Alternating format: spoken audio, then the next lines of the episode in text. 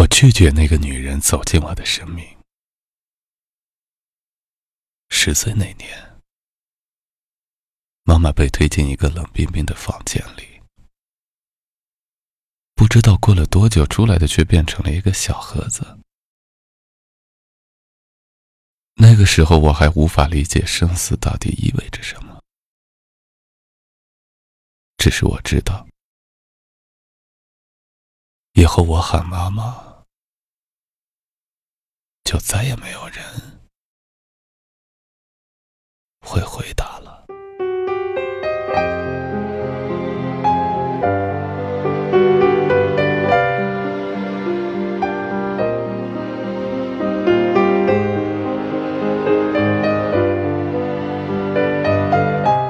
老杨喝得烂醉如泥，平常一醉就睡倒的他。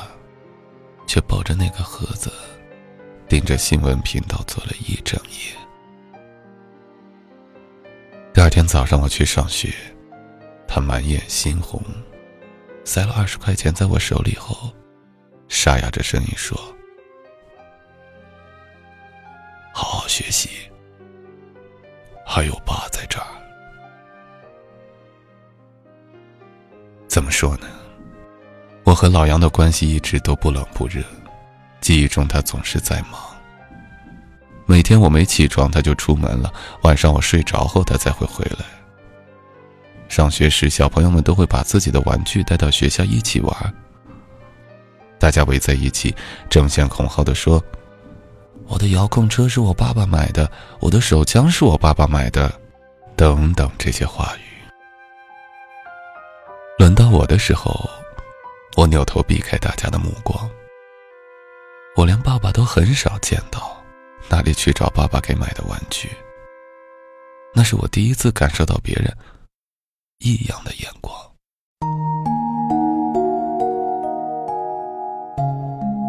其实老杨也不是什么都没给我买过。有一次他在外地待了半年，回来说给我买了鞋。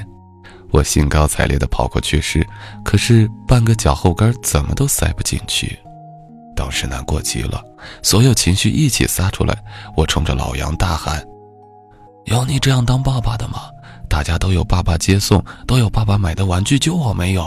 你一点都不关心我，你根本不爱我。”我在一旁哇哇大哭，妈妈紧紧抱着我。老杨。摸着后脑勺，低下头，眼眶隐约红了一下。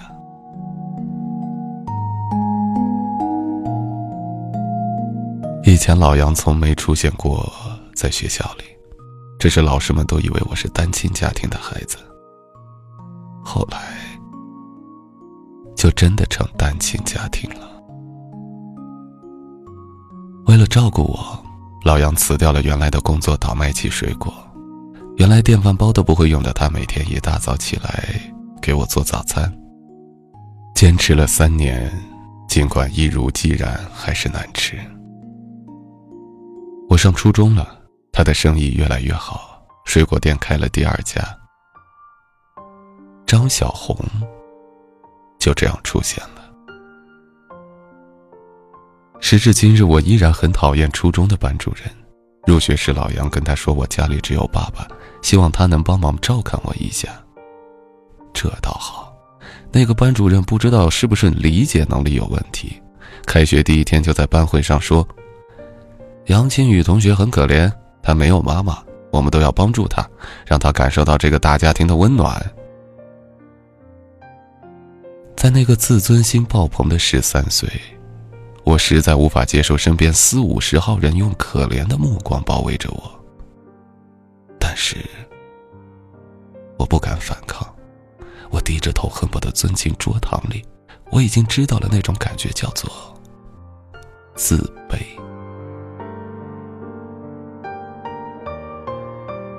接下来你能想象得到，我一个朋友都没有。如果要找，坐在后边垃圾桶旁边，经常被同学戏弄。但是连正眼都不敢看人家一眼的那个怂包，就是就是我。和那些励志故事不一样的是，我并没有能够亮瞎所有人眼睛的漂亮成绩。第一次期中考，我是倒数第七名。但是只有我被叫了家长。轮到我做值日扫地的时候，一个男生故意踩住我手里的扫把，他双手叉着腰，轻蔑的看着我说：“像你这种没有妈的孩子，以后只有配做个扫地的。”周围的人都附和着笑，我不知道哪来的勇气，用力把扫把一拽，他一个趔趄跌在地上。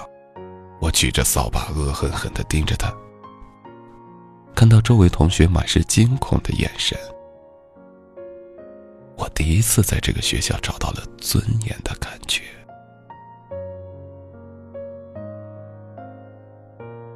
教导主任不知道从哪里冲过来，一把推开我。他扶起那个男生，把我揪到办公室，逼着班主任给老杨打电话。对了，教导主任就是那个男生的爸爸。快到放学的时间，张小红来了。听完主任暴力倾向、不良少年等一堆愤慨的说辞，他低头哈腰，连赔不是。主任的气撒完了，他和我一道回家。我还没问张小红，他先开口了，说：“你爸今天进货去了，赶不回来就让我帮忙过来看看。”并且始终和他保持着两米的距离。我觉得他太让我丢脸了。要是妈妈在，他肯定会站在我这边。啊，要是妈妈在。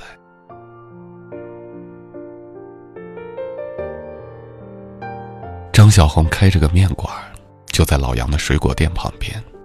久而久之，两个人熟络了起来。他帮老杨卖果子，老杨帮他收碗筷。对于他一直未婚的原因，老杨不跟我说，我也不感兴趣。老杨和张小红之间，一直到我高中，也没个明白关系。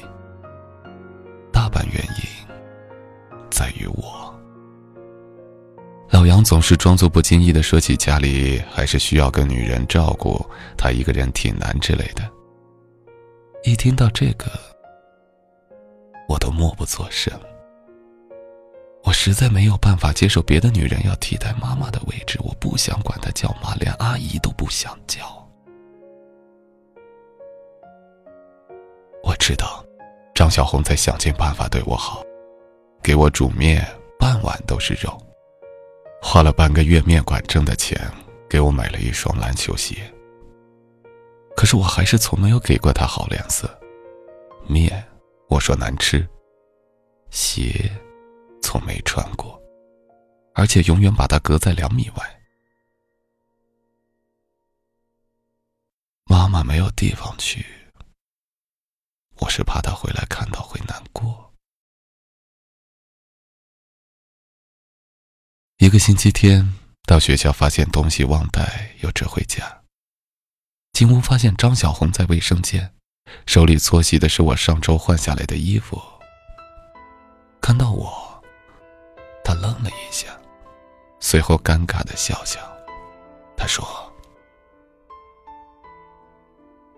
你把它洗不干净，我没什么事就想着给你随便洗洗。”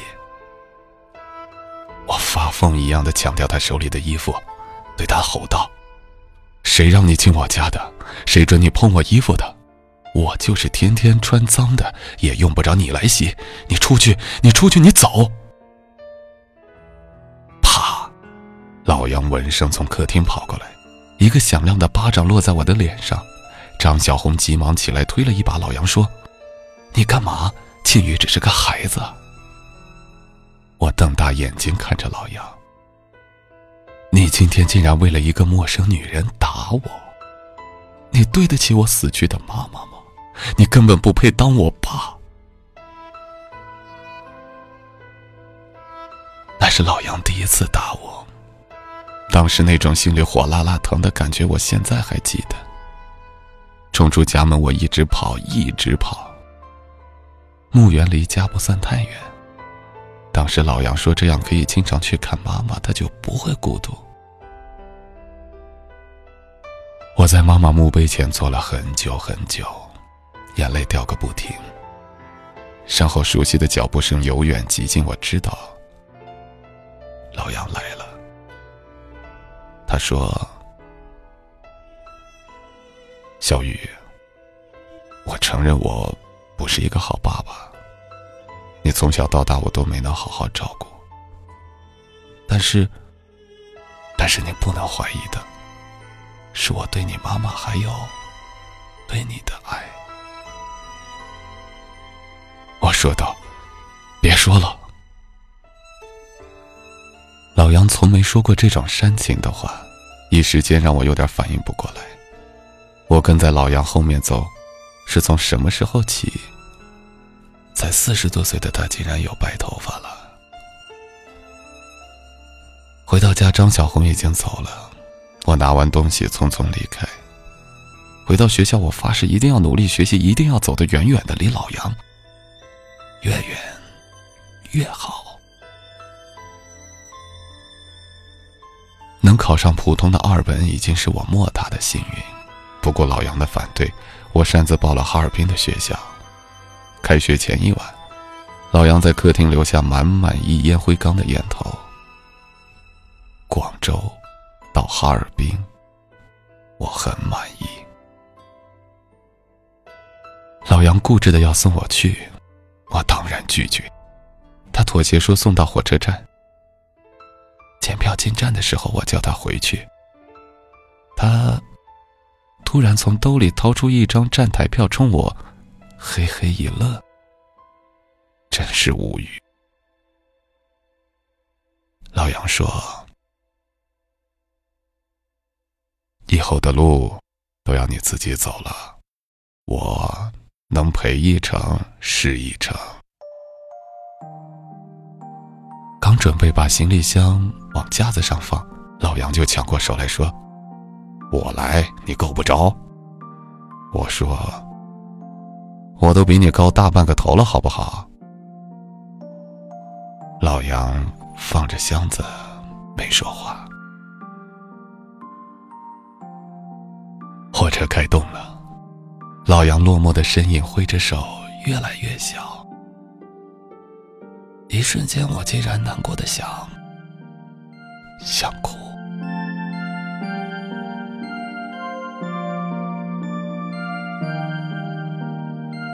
在外地上大学最大的好处就是自由，在外面疯一整天，晚上通宵，不用按点吃饭。但是新鲜感一过就是。就是孤独。其实老杨做的黑暗料理没那么难吃吧？张小红加了我的微信，各种食品安全、药物使用、健康养生之类的新闻，通通往我这儿发。每次都说是我爸看到叫发给我的。生日的时候。老杨给我打电话，听到旁边有声音，小声的提醒着说：“天气怎么样？早晚要多穿。同学相处好吗？吃的能不能习惯？”第二天收到包裹，一双耐克的新款球鞋，还有一张写着“生日快乐”的卡片。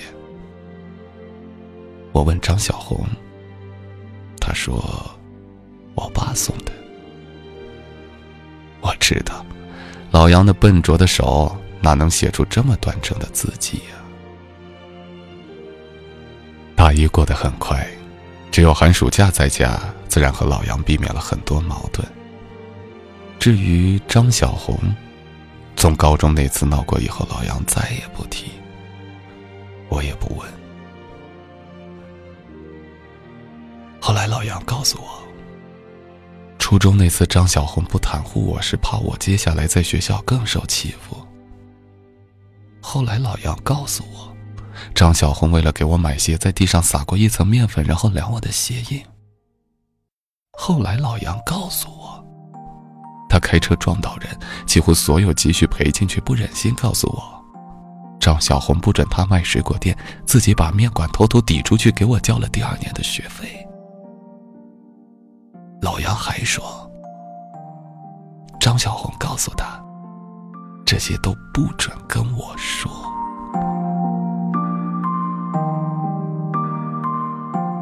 寒假本打算不回去，室友走完后又临时决定买票。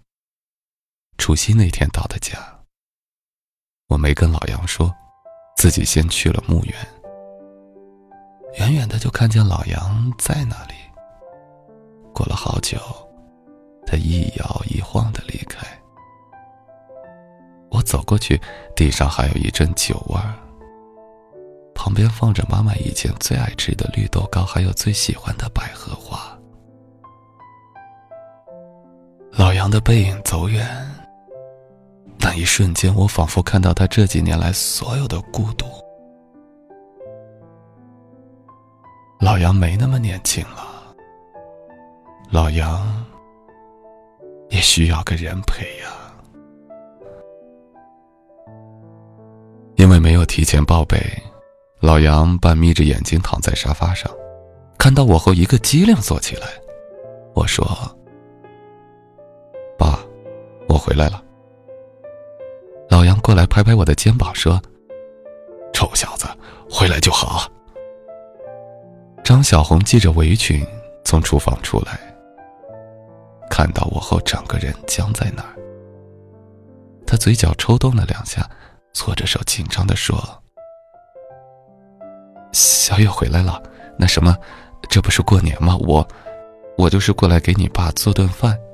那，那我先走了。”他立马转身摘下围裙。我说：“阿姨，我想吃饺子，猪肉白菜馅的。”张小红回头，满脸的不可思议。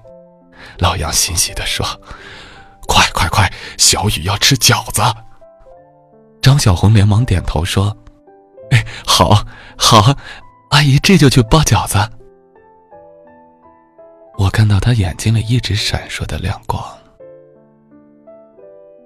老杨轻轻地说：“好小子，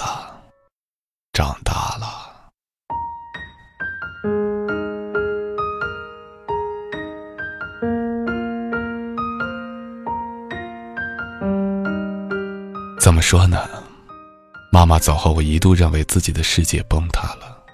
我告诉自己，我是那个最可怜的小孩。老杨说，最开始和张小红套近乎，只是想让我有个能吃口热乎饭的地方。后来的事，你们也都知道了。直到现在，我也无法懂得生命的意义。但是我最终明白，人生可能不一定会完整。但是最后一定是会圆满的。你若张开双臂，自有阳光满怀。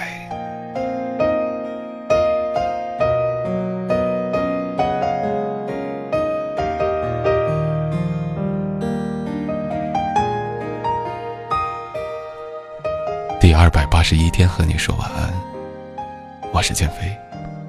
晚安。